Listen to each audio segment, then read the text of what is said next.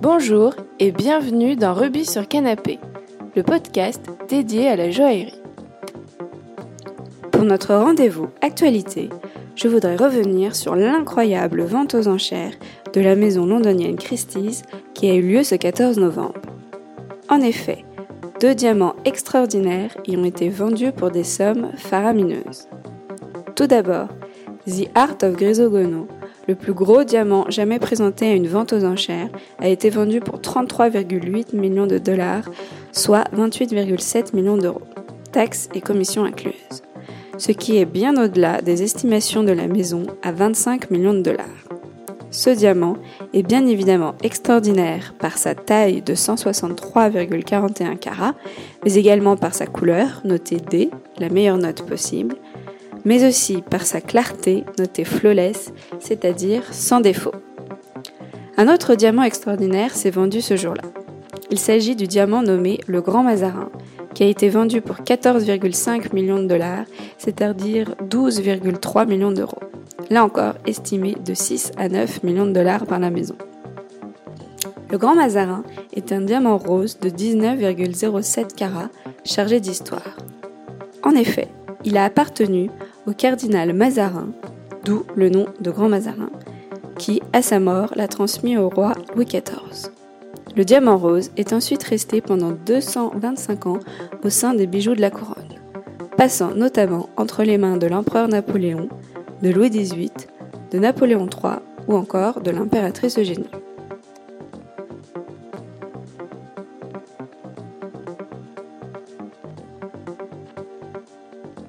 Bonjour Sandra. Bonjour, enchantée. Enchantée de même. Je suis ravie bah, de vous accueillir dans Rugby sur oui, moi aussi. Donc vous êtes une artiste peintre euh, franco-brésilienne et vous avez récemment créé une marque de joaillerie à Monte Carlo. Oui. Est-ce que pour commencer, vous pouvez euh, nous rappeler un peu votre parcours? Oui, tout à fait. Donc euh, moi, je suis artiste d'art contemporain et donc Monaco m'a donné ma chance et donc je suis là-bas depuis 5 ans. Et donc je, mon art s'est vraiment développé à Monte Carlo. Et j'ai fait euh, beaucoup d'événements euh, donc euh, dans des lieux des salons prestigieux.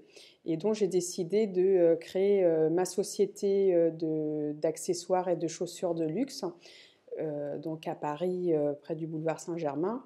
Et donc c'est une petite galerie qui m'a permis de rencontrer, de faire de belles rencontres, donc de, de, designers, euh, qui sont euh, situés place Vendôme et donc euh, c'est vrai que c'est le cœur de Paris. C'est vraiment le cœur de Paris où voilà où j'ai pu vraiment rencontrer des personnes qui ont aussi une passion. Et de là, j'avais cette idée, mais une idée assez lointaine, mais avec les belles rencontres, voilà, je me suis lancée. Et euh, donc, euh, j'ai fait ma demande pour euh, une création de société monégasque. Et comme bon, je suis déjà connue là-bas, ça a été accepté par le gouvernement princier.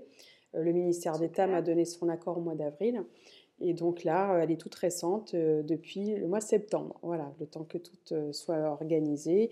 C'est génial. Voilà. Et donc le concept, c'est qu'à travers ma, ma joaillerie, euh, donc, euh, je représente comme mes, mes, tableaux, euh, donc le thème de l'Amazonie, et je, je, représente principalement la végétation et les insectes, et dont une fleur en particulier qui est le Strelitzia, dont ma première bague qui s'appelle, qui se nomme Strelitzia.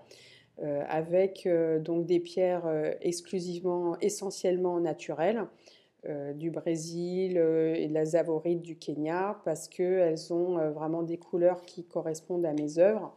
Le rose fuchsia et le vert d'Amazonie, je précise, hein, puisque ce sont des pierres que je sélectionne par rapport à leur couleur leur rareté et leur naturel. Elles proviennent essentiellement de donc elles sont essentiellement naturelles. voilà, euh. la couleur et euh, ensuite euh, je le concept de ma, ma joaillerie c'est de prendre un détail de mes œuvres que je mets à travers l'émail grand feu, donc vraiment une technique que je remets au goût du jour parce que c'est une technique ancienne, il y a très peu d'artisans et celle qui réalisera, euh, donc euh, continuera à collaborer avec moi, c'est une, une, émailleuse suisse qui est très connue en Suisse et qui travaille pour l'horlogerie suisse, les grandes, voilà, les grands marques horlogères suisses. Et elle, va réaliser donc tous les détails que je souhaite insérer dans mes créations haute joaillerie.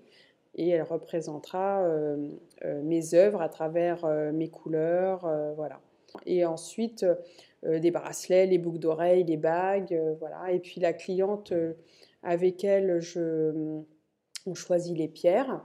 Moi, je la guide, mais je personnalise chaque création joaillière en fonction de pour chaque personne en fonction de sa, de ses goûts, de ses ressentis, comme une œuvre d'art. C'est-à-dire que je réalise la pièce de joaillerie en, en, en, la connaissant davantage par rapport à ses choix de couleurs, ses ressentis. Mais le dessin, l'univers restera toujours l'Amazonie, la végétation ou les insectes.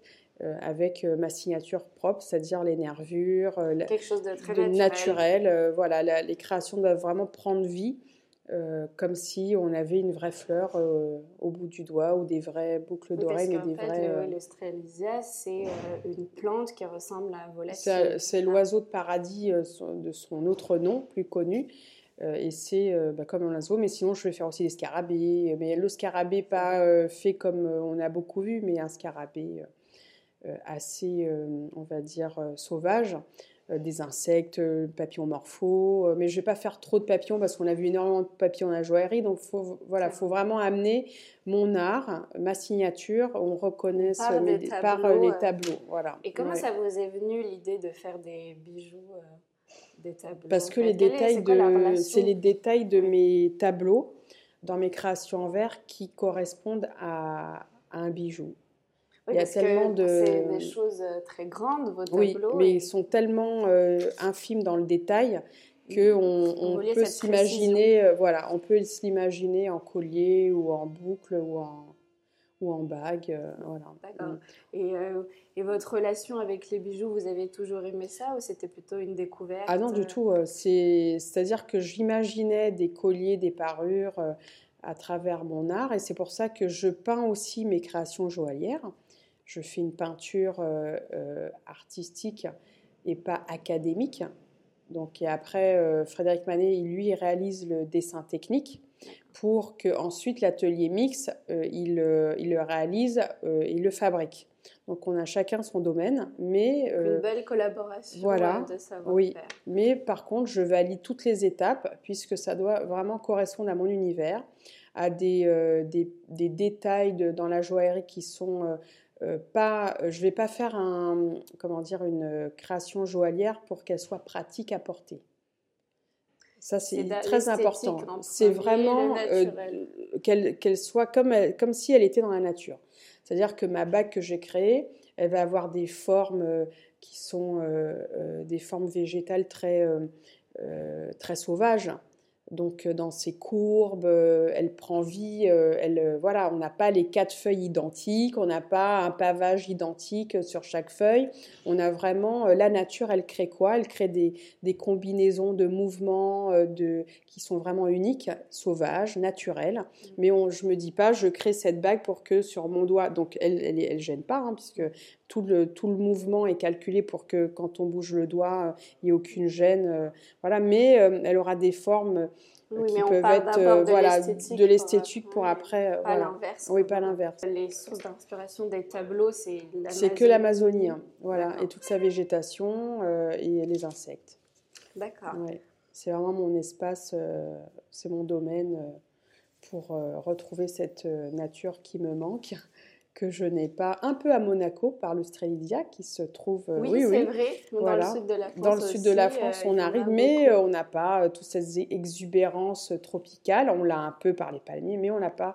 Voilà. Donc c'est une façon de, de, garder, de porter une, un univers, une végétation, un pays, ses couleurs, sa richesse naturelle. Et ce qui est important, c'est que à travers ma joaillerie, je euh, véhicule euh, une, un certain, euh, comment dire, une sensibilisation pour la végétation. Et donc c'est pour ça qu'à Monaco, donc là je suis membre de, c'est du Medef monégasque, et membre de la Chambre de la joaillerie monégasque. Cette organisation, c'est que pour, le, pour Monaco ou ça c'est C'est que pour Monaco, non, non, c'est que pour Monaco. Tout est que exclusivement pour Monaco. Et dans votre bague Sterlizia, j'ai vu qu'il y avait des très belles pierres en particulier euh, rubellite, euh, grenade savorite, des diamants jaunes. Oui. Euh, ces pierres-là, ça, signifie quelque chose pour vous ou c'était Oui, ça signifie que voilà, la, richesse naturelle, elle est là, il faut la préserver. Il faut montrer sa beauté pour que les gens soient sensibles. Quelqu'un qui va porter une bague qui représente bah, toute la richesse de, la végétation amazonienne, ses couleurs. Elle va en parler, automatiquement elle va en parler. Elle va véhiculer une image, elle va véhiculer. Ça va donner de l'énergie. Oui, euh, de l'énergie. Et euh, voilà, c'est un clin d'œil au, Brésil, euh, à toutes ces richesses. et donc, pourquoi des pierres naturelles Parce que c'est la richesse du pays. De chaque pays, que ce soit l'Azavorite du Kenya, c'est voilà, c'est on, on, véhicule donc un, des pierres magnifiques, naturelles, et on les, on les sublime à, travers une création artistique. Avec bah, les mailles grand feu. Avec les mailles grand feu, euh, voilà, avec euh, euh, tout un savoir-faire haute joaillerie de la part des plus grands, l'atelier mix qui est vraiment un savoir-faire exceptionnel avec qui je collabore. Mm. Très bien. Et du coup, est-ce que vous pouvez nous dire les joailliers que vous aimez bien et qui sont dans le même état d'esprit que vous euh, non, je peux pas dire. C'est vrai? J'ai pas. Non, parce que je vais pas regarder les autres joailliers autour de moi. Mhm. Je vais être, je vais m'intéresser à ce qu'ils font. Mais, euh, mais la, la créatrice, oui, en termes, alors en termes de création, il y en a une que j'admire énormément, enfin deux, Walla Chan et euh, Chao. Voilà, c'est les deux. Euh, je suis émerveillée devant ça. Et Anna Hu euh, euh, oui, mais non, euh, je suis plus Cindy Chao et Oashan. Pourquoi? Parce que ils ont ce côté végétal, de couleur, sur aussi le thème de la nature et Jarre aussi. voilà. Donc c'est les trois. voilà, oui, voilà, c'est les trois. Mais je ne vais pas faire une des créations en m'inspirant de, des univers des autres. J'ai mon propre univers et je vais justement extérioriser ce que je ressens pour créer quelque chose qui me correspond, ma vision euh, des choses, ma vision artistique. Après, on l'aime ou on l'aime pas, mais c'est ma vision. Et après, on adhère ou on n'adhère pas. Et après, voilà, je, je, moi, je vois la création joaillière comme ça. Mais euh, il est vrai que oui. C'est vrai que c'est très original euh, comme façon de faire. C'est un style. voilà. C'est super. Merci. Et est-ce que vous, pouviez, vous pouvez dire à nos auditeurs quels sont les endroits euh, culturels que vous aimez bien euh, à Paris euh, pour leur donner des idées? Sur quel thème La joaillerie? Oui, ou autre. autre. oui, donc moi, bon, le Grand Palais pour tous ces événements, voilà. Mais j'aime bien aussi découvrir l'histoire. donc au niveau l'histoire picturale, à travers euh, les petits hôtels particuliers. Hein, parce que j'aime aussi beaucoup, euh, bon ça c'est rien à voir, mais euh, j'aime oui, mais les périodes... parce que ça fait partie de, oui, c'est la démarche artistique, c'est j'aime les week-ends, me retrouver dans des petits hôtels particuliers comme Jacques Marandré. Et là, on a toute une richesse de voyages, de découvertes, d'histoire de l'art, d'histoire tout court, de passion, de collectionneurs. Et euh, les voyages permettent justement de, s'enrichir personnellement et de créer sa propre euh, richesse artistique. C'est vrai. Donc à Paris, effectivement, euh, il y a beaucoup de petits musées dans des, des hôtels particuliers qui sont à découvrir et sont très très beaux. Voilà. Mm. Et vous, vous avez fait des études d'histoire de l'art J'ai fait et mais euh, je n'ai pas fait une formation art plastique, euh, sauf j'ai passé mon bac art plastique, après je fais histoire de l'art. Mais je n'ai euh, pas voulu faire les beaux-arts ou voilà. Non, parce que je pars du principe où, oui, il faut connaître les techniques académiques, d'accord Mais il ne faut pas qu'on vous impose des techniques qui sont, voilà, qui sont, que chacun, par des grands artistes, oui, j'ai les mouvements artistiques, je les connais mais par contre, euh, on ne vous apprend pas assez à extérioriser votre sens artistique pour en faire quelque chose d'unique. C'est-à-dire qu'on va vous, vous, former sur euh, la technique de l'impressionnisme, du cubisme analytique, etc. Le futurisme, oui, on va connaître tous les mouvements. Et après, la perspective, euh, non. Je veux dire, là, euh, pour vraiment extérioriser et avoir sa propre comment dire, richesse artistique, il faut déjà apprendre à se connaître et apprendre à développer son art, sa sensibilité artistique. Et moi, je donne des cours à des enfants, ça m'est arrivé euh, euh, régulièrement, pour que l'enfant extériorise son propre monde artistique, mais que je ne vais pas lui imposer ma propre technique en lui disant regarde celle-ci c'est la meilleure ou celle-ci ça fait partie voilà parce que non.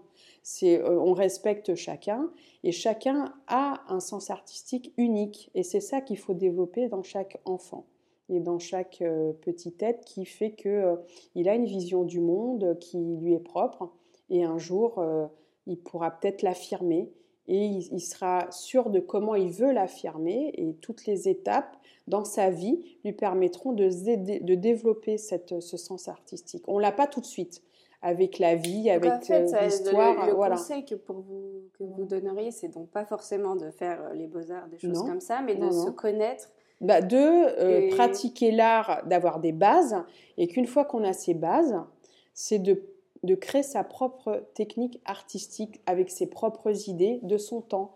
Euh, c'est oui, on a eu des plus grands, euh, oui, ils sont tous morts, ils ont tous apporté énormément, mais là maintenant il faut vivre de notre temps et il faut amener quelque chose de notre génération, apporter euh, quelque chose dans l'histoire de nouveau par rapport à son ressenti, sa vie actuelle, avec ce qui se passe, le monde, notre environnement, euh, le bien et le mal de ce qui se passe autour de soi, comment on le véhicule, comment on le ressent, comment on l'extériorise. Et ça, ça fera une richesse artistique.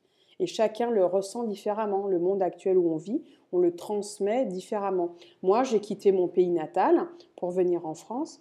Et, euh, c'est ça qui me manque et que je le véhicule comme ça. C'est comme un besoin de rechercher euh, une nature que j'ai pu autour de, moi et de le transmettre parce que je le véhicule, parce que c'est un manque euh, de. Euh, alors que si j'étais restée là-bas, je le manque, je l'aurais pas eu. Et peut-être que j'aurais pas eu ce besoin de créer au niveau. Ou alors un autre besoin de Ou alors un autre chose. besoin, autre chose. C'est par rapport à mon histoire. On a tous une histoire et, la, richesse artistique se fait par rapport à son histoire. Ce qu'on a besoin d'extérioriser. je, je, le ressens comme ça. Est-ce que vous auriez des, des nouveaux euh, projets dans le même sens, de joaillerie ou autre? Alors oui, j'ai un projet à Monaco c'est plus euh, euh, aider à développer euh, le, comment dire, le centre animalier de Monaco hein, pour que ma bague ou c'est un clin d'œil, c'est quoi? C'est une vente d'une bague ou d'un collier sur le thème de l'Amazonie, voilà. Ça va aider donc à, à, développer euh, donc euh, le zoo, euh, le zoo de, Monaco dans les naissances, dans, dans le monde animal. donc voilà pour comment dire pour préserver donc toute cette toute cette nature ou tous ces animaux qui sont comment dire qui sont en train de, de disparaître. Eh ben, donner plus vie, voilà, plus, pas parce qu'ils ont refait le zoo il n'y a pas longtemps, mais euh, par exemple, euh, quand il y a une nouvelle espèce euh, qu'on amène au zoo, on aide une nouvelle espèce à se développer, voilà, que ça, ça serve. Donc, et aussi pour les enfants adoptés au Brésil, donc avec une fondation donc brésilienne ou d'autres fondations, mais c'est une, fleur porte-bonheur qui pourrait aider, voilà, quand on fait une vente. Voilà. Bah, c'est un très très beau projet. Je vous encourage. Merci. Bah, merci beaucoup euh, Sandra pour euh, toutes ces informations. Avec grand plaisir et puis euh, à bientôt. C'était très sympathique. Merci. Merci beaucoup d'avoir suivi cet épisode. Si vous aimez Ruby sur Canapé, n'hésitez pas à aller sur iTunes, lui attribuer des petites étoiles. Cela est essentiel pour le développement du podcast car ça l'aidera à être mieux référencé, donc plus connu et écouté. Vous pouvez également partager cet épisode sur les différents réseaux sociaux. A très bientôt dans Ruby sur Canapé.